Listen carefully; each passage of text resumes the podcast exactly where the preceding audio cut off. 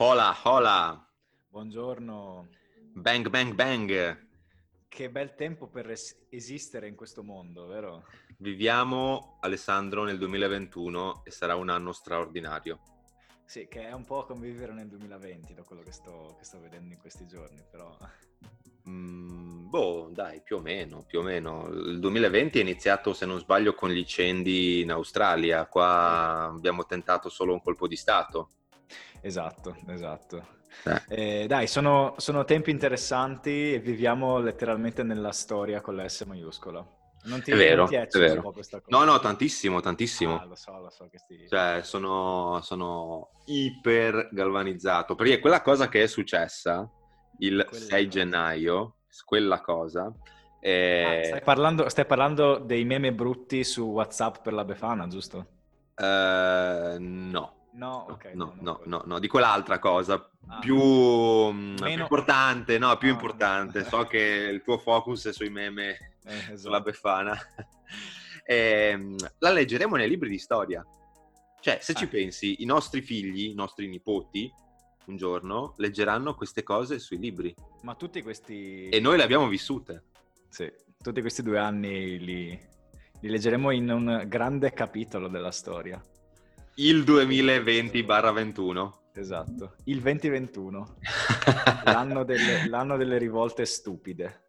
Sì, beh, Eh, come, decisamente. come decisamente. avete, come potete immaginare, parleremo del, del, col- del tentato colpo di Stato avvenuto a Capitol Hill, Eh, Washington.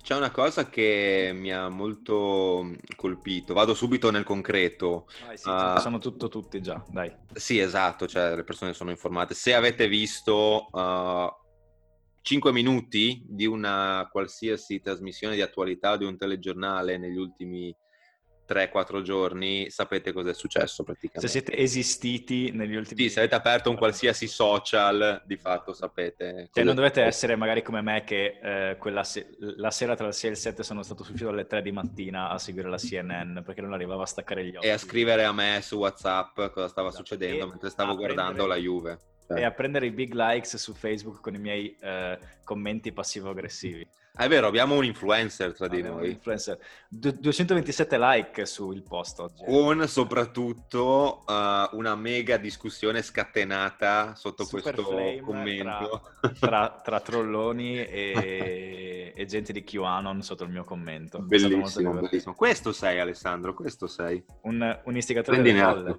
No, comunque, comunque ci tenevo a dire che i media statunitensi eh, si stanno interrogando su una cosa. È stato un tentato golpe? È stato un tentativo di colpo di Stato o è semplicemente l'assalto di eh, una banda di pazzi a un'istituzione? Esatto, diciamo che eh, il confine è labile e mm, allora, i pazzi sono pazzi. Eh, dopo andremo un attimo a, a vedere eh, chi, è, chi sono questi pazzi. e avete già visto le immagini, sono inquietanti. Ehm, secondo me quello che ehm, differenzia un colpo di Stato da quello che è successo l'altro giorno è che eh, la persona che voleva effettuare questo colpo di Stato non aveva eh, il potere e non aveva le- i poteri dalla sua parte per effettuare un, un reale colpo di Stato. Eh, secondo, me, secondo me ci ho provato però. Sì. Detta, detta tra noi ci ho provato perché il fatto di non aver mandato la Guardia Nazionale, aver bloccato per eh, il, per il più possibile l'intervento armato contro questa manifestazione, eh, cioè diciamo che ha tentato di mettere i, i bastoni tra le ruote Mm. eh, nell'ombra Donald Trump, intendo. Sì, sì, sì. non so sì. cosa ne pensi tu, però Ma ci ha provato, ma non aveva eh, le persone e i mezzi necessari per effettuarlo perché tutti gli hanno voltato le spalle a questo punto. Eh, secondo me, mh, allora, noi, noi due, parlando ancora, nella, penso nella prima puntata del podcast dedicata alle elezioni americane, quindi si parla di boh, luglio-agosto, quando abbiamo fatto la prima puntata su quel tema lì Sì. introduttivo, ehm, abbiamo sempre detto che in occasione di ehm, un'eventuale sconfitta di, di Trump eh, avrebbe faticato a cedere il potere.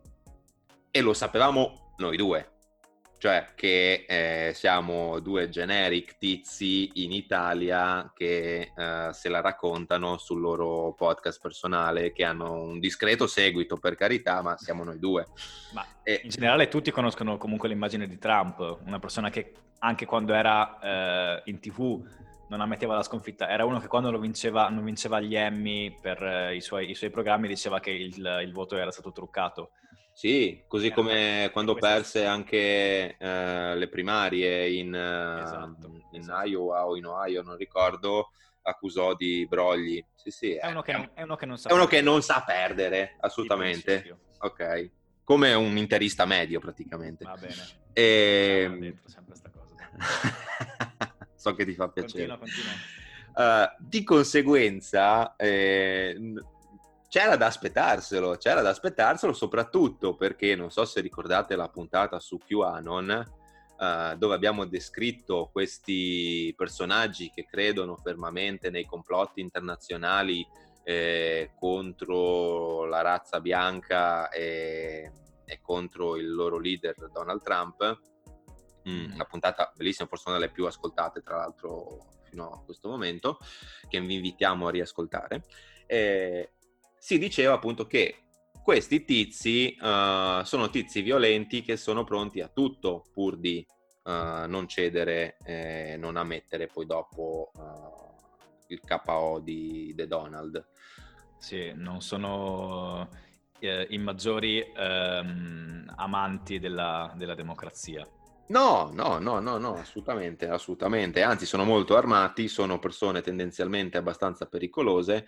Eh, di conseguenza, il fatto di mh, mm, aver provato l'assalto uh, a Capitol Hill non ci stupisce, ma soprattutto ci meravigliamo del fatto che abbia stupito uh, di proposito o no, questo lo capiremo a seguito delle indagini che sicuramente ci saranno, eh, la polizia perché mh, sì. a difesa di Capitol Hill non c'era nessuno.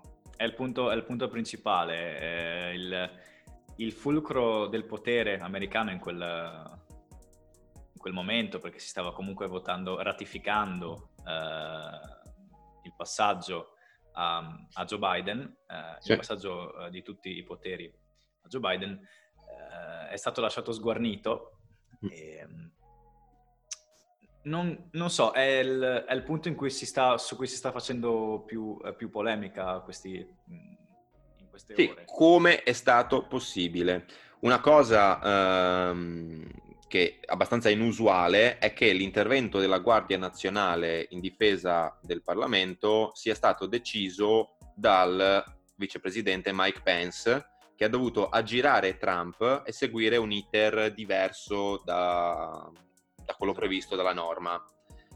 Esatto, e perché in realtà um, il, il, sindaco di Washington non poteva, come tutti gli altri nel resto degli USA, non poteva chiamare direttamente la Guardia Nazionale perché la città di Washington è, eh, coincide politicamente con il distretto di Columbia. Mm-hmm. Quindi di per sé ha, il sindaco non ha il potere fattuale di chiamare la Guardia Nazionale, quindi è dovuta andare a chiedere ai vari, ai vari governatori attorno a lei eh, se per favore gli mandavano qualcuno per mandare via questa banda di scarafaggi da, da Capitol Hill. E ci ha pensato eh, Mike Pence ed è un altro punto fondamentale di quella nottata pazza il fatto che eh, il presidente eh, uscente sia stato eh, bypassato alla fine.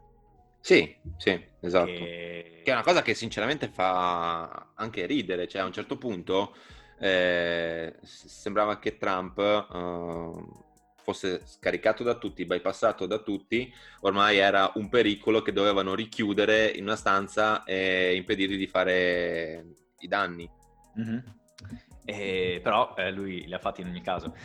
Eh, il, il, punto secondo me è che il Partito Repubblicano purtroppo ha alimentato così tanto il suo ego e, e così tanto la narrazione falsa, ora possiamo, possiamo palesemente dirlo, falsa sui brogli sull'elezione eh, rubata, su, sulla democrazia stuprata, ha alimentato così tanto la bugia che ora non può vivere senza quella bugia.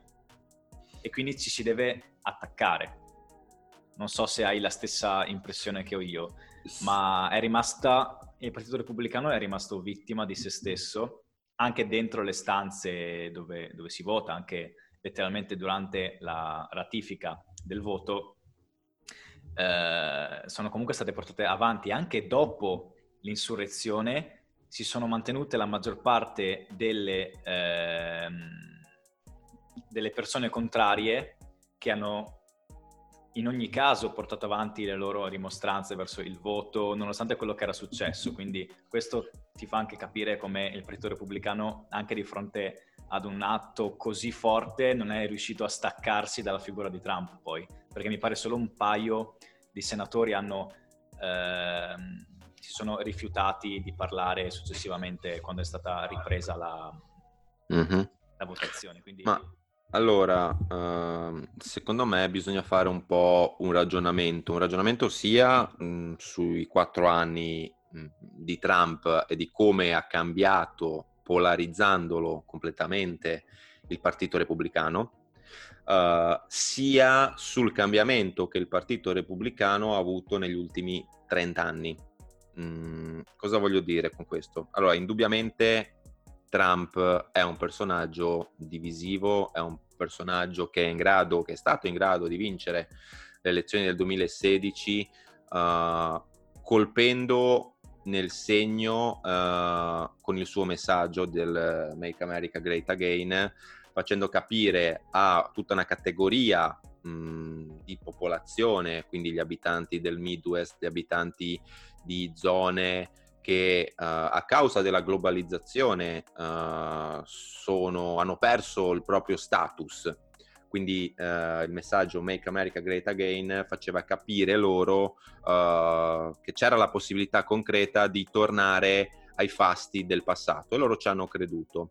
E Trump, mh, pur comunque ottenendo ottimi risultati dal punto di vista economico con la sua politica, è stato un personaggio divisivo che ha uh, portato tutta una grande parte del suo elettorato verso una destra molto estrema, perché in questi quattro anni abbiamo visto, uh, un, una, possiamo dirlo tranquillamente, una sorta di sdoganamento del fascismo negli Stati Uniti. Che... Mi, mi, mi, colpisce questa tua presa di posizione e ne sono felice. Mm.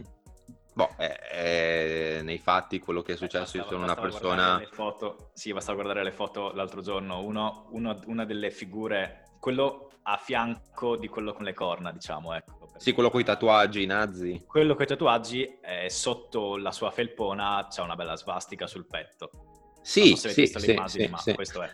Sì, sì, sì, assolutamente, assolutamente, ma è, è, è indubbio uh, che, che, sia successo questo, cioè eh, Trump ha soffiato sul vento del, dell'estremismo. E soprattutto ha dato, eh, ha abbracciato una parte di eh, elettorato che non aveva ancora avuto voce e che quando ha visto che aveva un megafono umano all'interno delle istituzioni non ci ha pensato due volte a calcare la mano. No, no, no, no, no, assolutamente, assolutamente. E eh, dicevo, bisogna fare una riflessione in generale sugli ultimi 30 anni del Partito Repubblicano.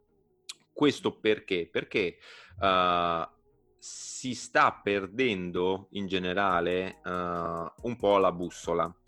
Uh, a partire dalla nascita di Fox News, che nasce mh, come giornale che ha l'obiettivo di contrastare la CNN, che è sempre stata vista come uh, quella della, dello status quo molto liberal, uh, che non si schiera mai apertamente, ma che uh, tendenzialmente è più orientata verso i Dem.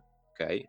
A partire dalla nascita di Fox News, um, è stato mh, è stata cavalcata l'onda della comunicazione uh, abbastanza estremista eh, quella che fa credere molto spesso al complotto, quella che fa ehm, che a difesa del cittadino medio e di conseguenza per difenderlo gli può dire di tutto.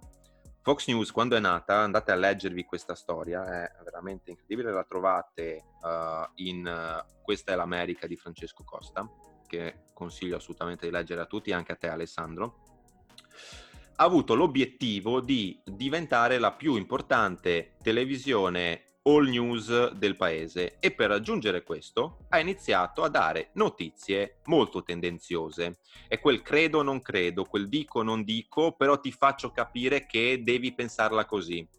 Uh, gli immigrati ci rubano il lavoro, non ho le prove per dirlo, ma lo fa- intanto lo dico e poi uh, cambio argomento, però l'ho buttata lì che è una cosa che si fa anche in Italia, che è stata cavalcata molto negli ultimi anni.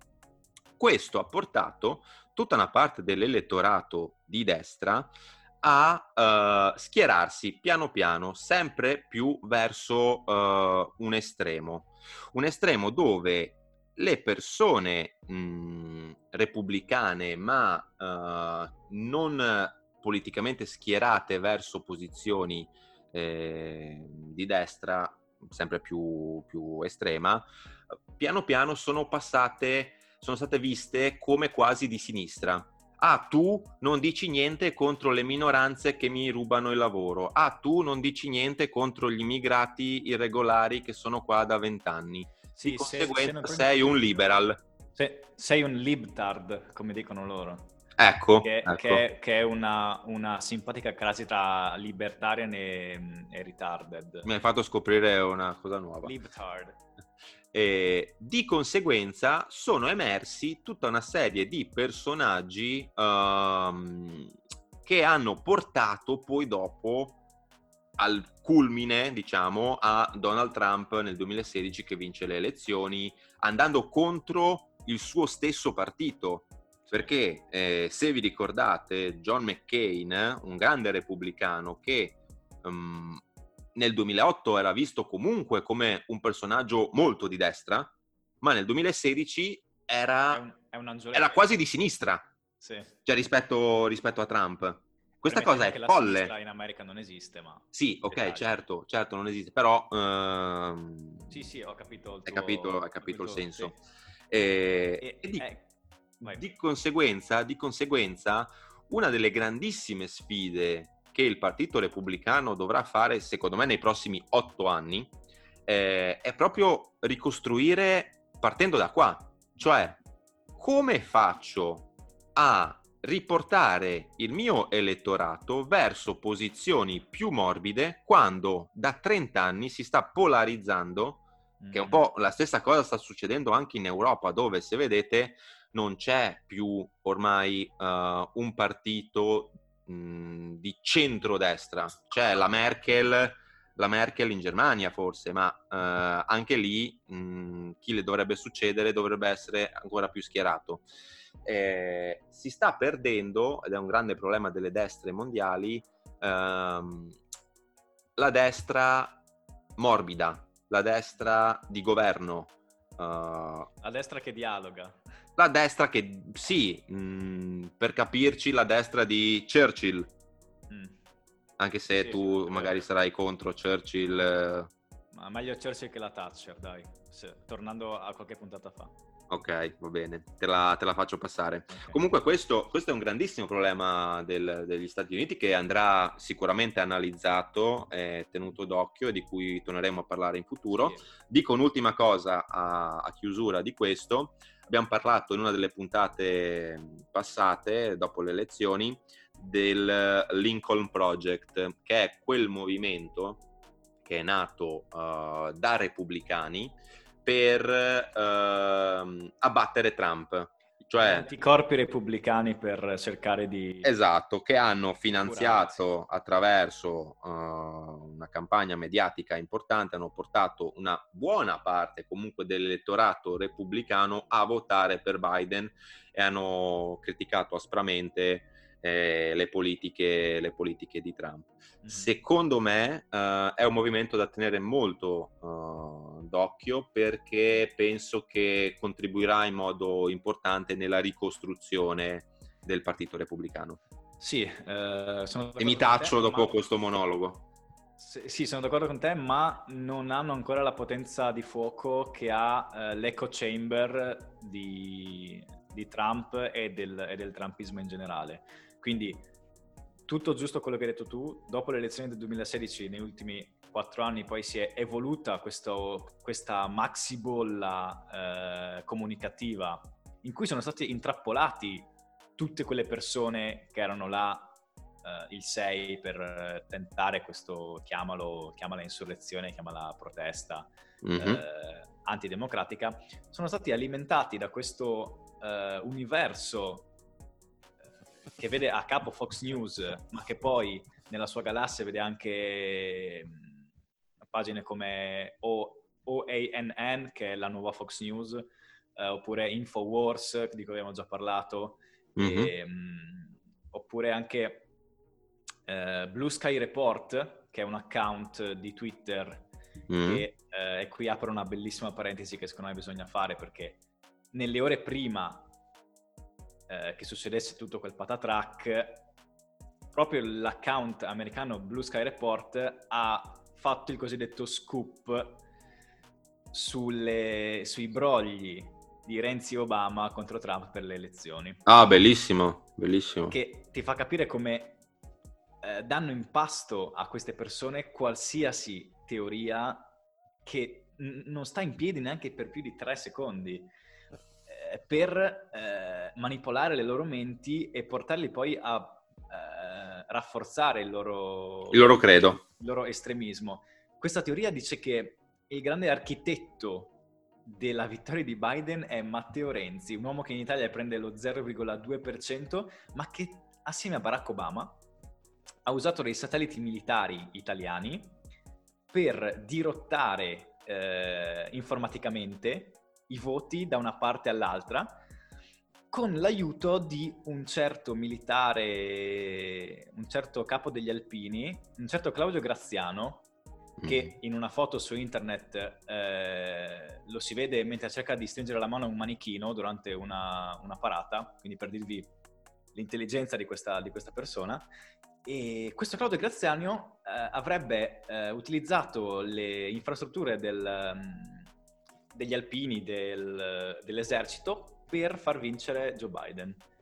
Quindi più è grossa la cazzata e più questi qui mangiano dalla mangiatoia dell'universo Fox News, eh, eh, Infowars, eccetera, eccetera.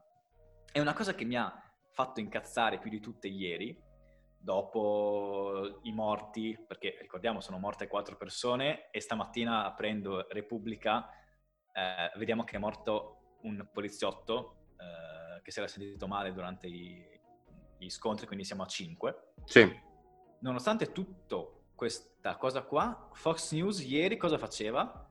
Cercava di eh, insinuare che tra le persone che avevano fatto irruzione c'erano degli antifascisti che facevano finta di essere sostenitori di Trump e che quindi non erano stati sostenitori di Trump, ma erano stati delle persone che si erano infiltrate e che per screditare il solito le solite bufale, le solite sì. bufale smentibili in 30 secondi.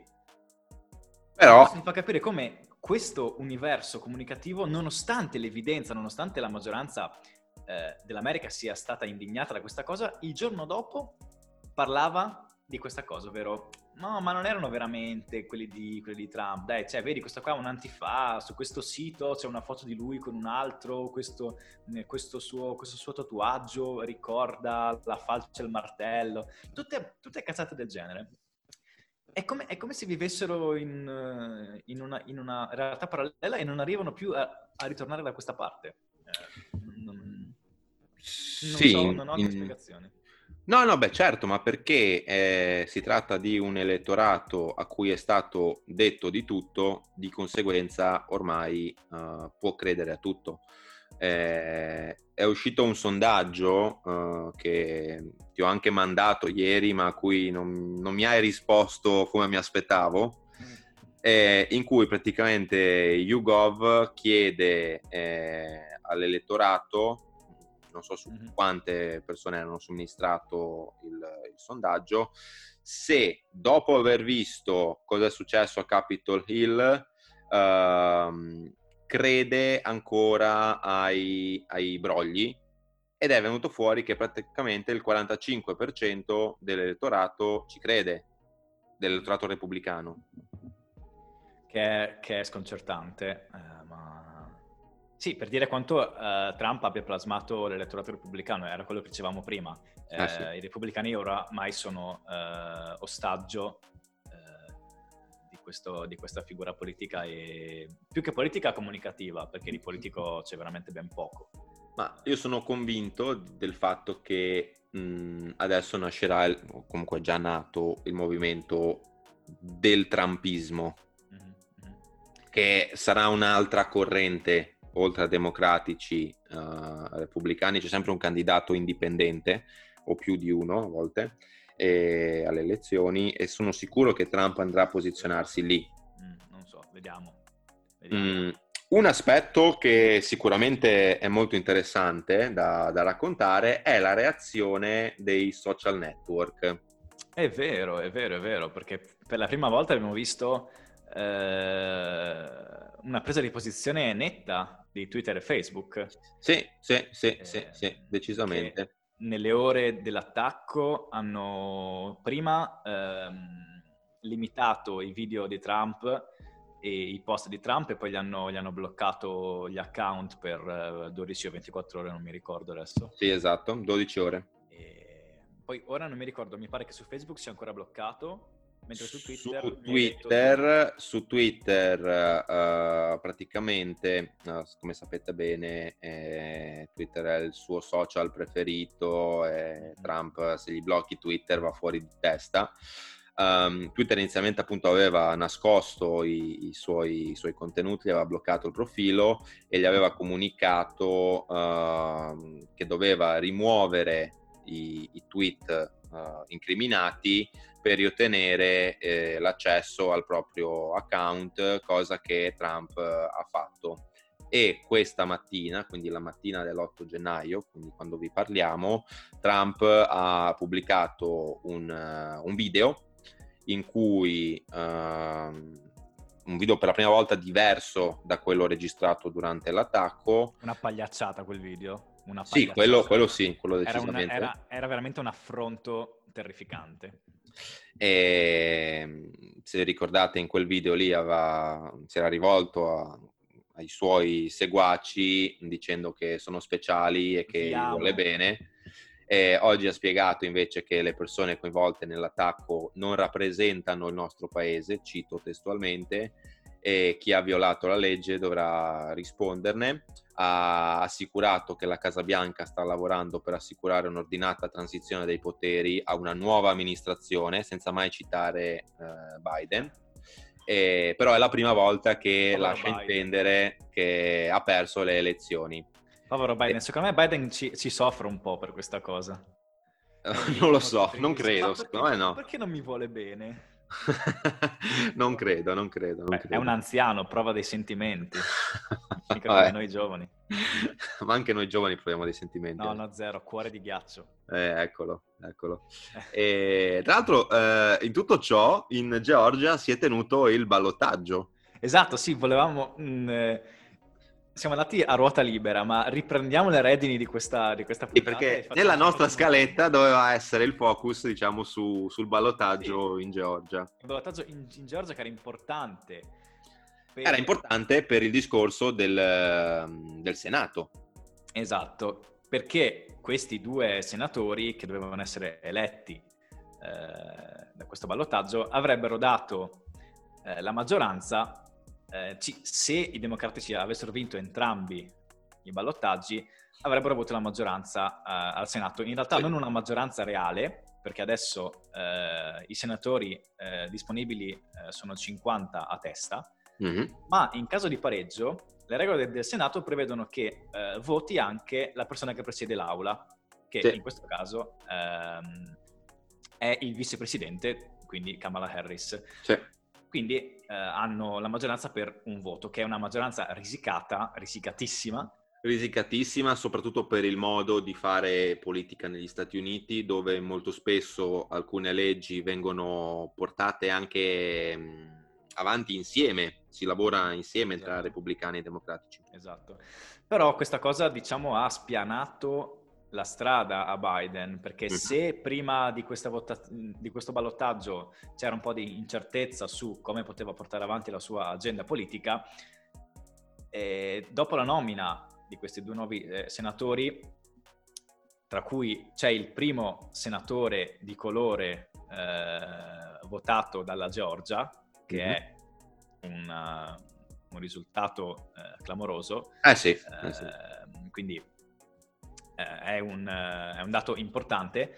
Eh, questo gli permetterà di far approvare senza tanti problemi i giudici federali e i ministri del, del governo che poi lui presiederà e avrà un controllo dell'agenda legislativa molto più fluido. Mm-hmm. perché la maggioranza repubblicana al Senato durante l'amministrazione Trump era stata molto brava a bloccare eh, votazioni che avrebbero potuto sia portare eh, favore al Partito Democratico, sia eh, dividere il Partito Repubblicano stesso. Quindi c'era stato un, un, un utilizzo molto forte del, del, Senato da parte dei repubblicani. Mentre in questo caso sia Senato che Camera sono in mano a Joe Biden, quindi strada, strada spianata direi. Sì, in per... teoria, ma anche mh, tutta l'opinione mediatica è a favore di Joe Biden, di conseguenza strada spianata, sì. Sì, c'è questa teoria secondo cui eh, sia Trump che Biden avevano eh, interesse a far accadere quello che è successo eh, il 6. Mm. Nel senso, mh, mm, linko un articolo nelle note che porta avanti questa teoria, cioè senza l'aiuto della polizia, l'aiuto, virgolette, senza l'intervento della polizia, il non intervento della, della polizia non si sarebbe mai creata questa situazione. Questa è la teoria che viene portata avanti. Per Trump l'idea era quella di far vedere che lui ha seguito, ha un branco di pazzi con le corna, con le bandiere eh, dei confederati, chi più ne ha più ne metta. Ho visto una quantità di bandiere bellissime, ci sarebbe da fare un focus solo sulle, sulle bandiere che si sono viste durante la, la manifestazione. Potremmo fare una raccolta bandiere dal mondo. Andiamo... No, ma è molto, è molto bella, sì, farò, una, farò, un post. E... Mentre Biden voleva semplicemente mettere all'angolo davanti all'opinione pubblica Trump, quindi avere un altro arnese nel suo tool per eh, screditarlo ulteriormente. Sì, io non sono questo, quindi ai democratici anche, è brutto dire, ma ha anche fatto bene questa, ma indubbiamente, indubbiamente in questo momento... Ci sono sì. queste teorie complottiste secondo cui eh, sia stato lasciato accadere, eh, o diciamo ci si sia voltati dall'altra parte sia da una parte che dall'altra, che è una cosa terrificante e fa capire quanto eh, il dialogo politico sia arrivato a zero e, e quanto questo sia il punto più basso della, virgolette, migliore democrazia del mondo.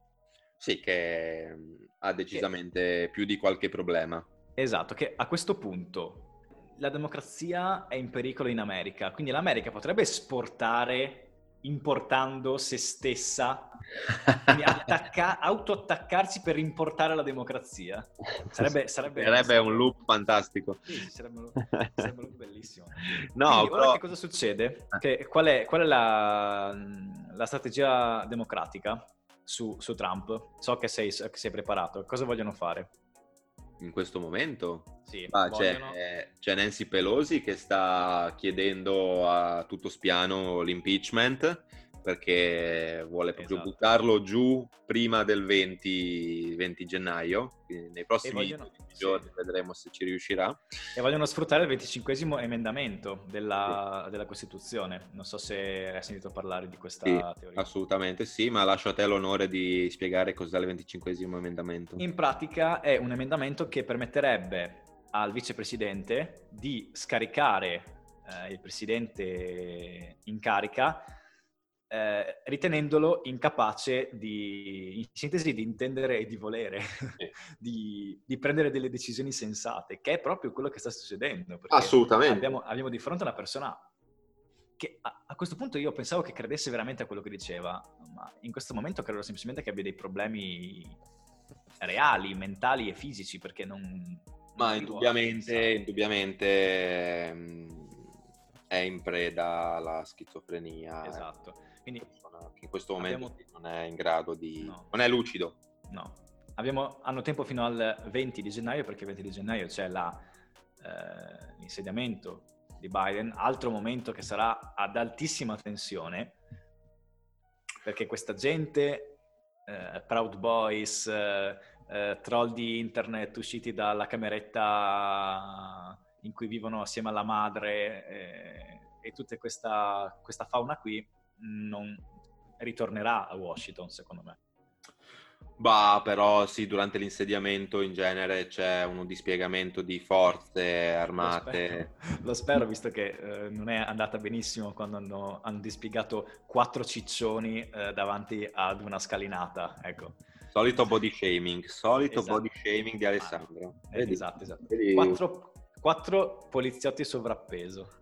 sì, che hanno tolto le sbarre anche per far entrare. Hanno letteralmente detto, hanno, video, hanno, hanno lasciato il telepass, hanno detto prego. Non sei nero? Beh dai, vieni. vieni, vieni, vieni. Ed erano anche poliziotti neri che lo facevano. Siete, siete mega bianchi. Dai, vieni qua, vieni qua, vieni qua. e... No, no, interessante, Quindi, interessante. Esatto. E vorrei chiudere dando il premio di MVP all'uomo del momento, Jake Angeli, lo sciamano, quello che i, alcuni media italiani stanno di, definendo l'italo-americano, Italo. con molto orgoglio. Abbiamo, questa, abbiamo questo feticismo di quando c'è una persona nel mondo che fa qualcosa ed ha una vaga la bisnonna nata italiana, in provincia di Caltanissetta. È nostro, è nostro, è nostro. Guardalo lì. Nostro. Nostro guarda, figlio. Guarda, guarda, quanto è fiero con i suoi tatuaggi. Tra l'altro, se si candidasse in Italia un personaggio del genere prenderebbe il 10% dei voti, vedendo esatto. la classe politica attuale, esatto. penso.